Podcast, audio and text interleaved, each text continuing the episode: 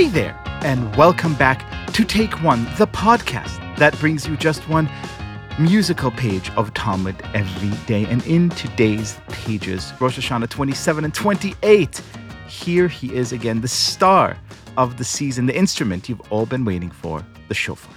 Have a listen.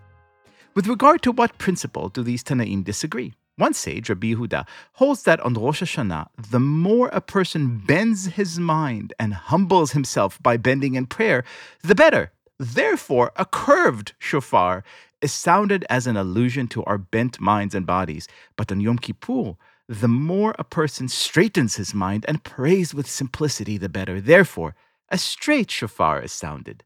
The other sage, the anonymous Tana of the Mishnah, maintains the opposite. On Rosh Hashanah, the more a person straightens his mind and avoids any crookedness, the better. On fasts, on the other hand, the more a person bends his mind and humbles himself, the better.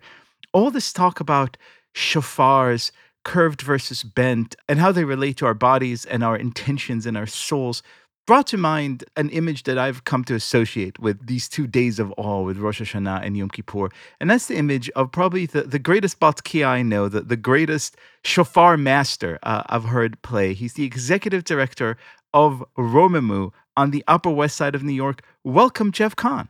Hello, Liel. So, Jeff, I when I think shofar, the first thing that comes to my mind is you standing with with a mighty shofar and blowing it in a way that really seems to awaken, you know, body and soul like really no one I've heard. How how'd you get started in, in the shofaring business? And do you have thoughts about curved versus crooked? And, and how does your state of mind and soul influence your playing? Only these questions. Okay, we have about three hours that I can answer them. But um, you know, when I grew up, the same guy blew shofar for 20 years in my shul, and whoever dreamed that anybody but he could sound the shofar? So, as a French horn player, as a really bad French horn player in elementary school, um, I learned how to push sound through a horn. And when I had the opportunity at Romemu to first pick up a, an amazing, yeah, it's an amazing shofar that I was gifted for my wedding. And lo and behold, could push sound through it. It's a beautiful instrument. It is curved, sorry, no straight. And the craft of blowing shofar, I learned from that experience playing French horn. But what I've come to see is that it's really it's a prayer in the biggest sense of the word. Blowing the shofar is a prayer. It's something that it's different every time. When I pick up that shofar, just like when I when I pick up a prayer book and and begin to daven, I don't really know what's going to happen to me. I don't know whether God is going to give me sound at that moment or not. I don't know whether a note's going to come out perfectly the way that the traditional blasts are sounded or whether it's going to drift in or sputter or or drift out in a loud form it really is something that i do in the moment and when i close my eyes and i put that sacred instrument to my mouth i am channeling what is the the prayers and the hopes and the aspirations of that entire congregation.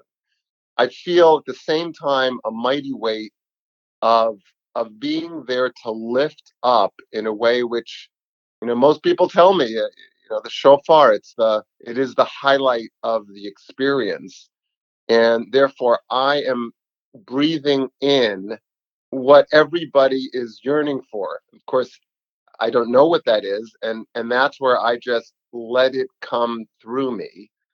Mm-hmm. And in that moment, my body, my my heart, my spirit lets what I feel in the room happen, and it comes out at different speeds, at, at different sounds, at different loudness in the moment.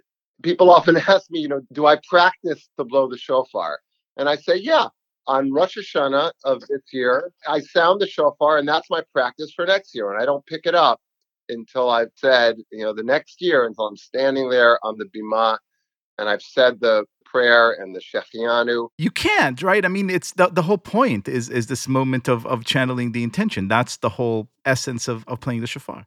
It really is. So how, you know, how do you practice for that? You know, how do you practice for a moment of of prayer. You know, once you know the prayers, people, you know, well, you know, well, yeah, I don't have to know the sound of the shofar like the rabbi tells me. You know, Tekiyai tells me. So I don't have to practice or remember anything. He tells me what it is, and then it it comes out. Jeff Kahn, may I and everyone else in Romemu have the schus of many more years of, of hearing you channel our collective prayers and opening the gates of heaven. Thank you so much for being our guest.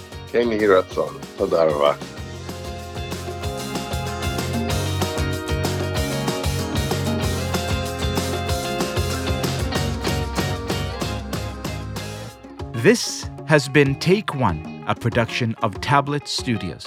If you enjoy this show, and I hope you do, please go and rate and review us on iTunes or whatever platform you use to listen to podcasts.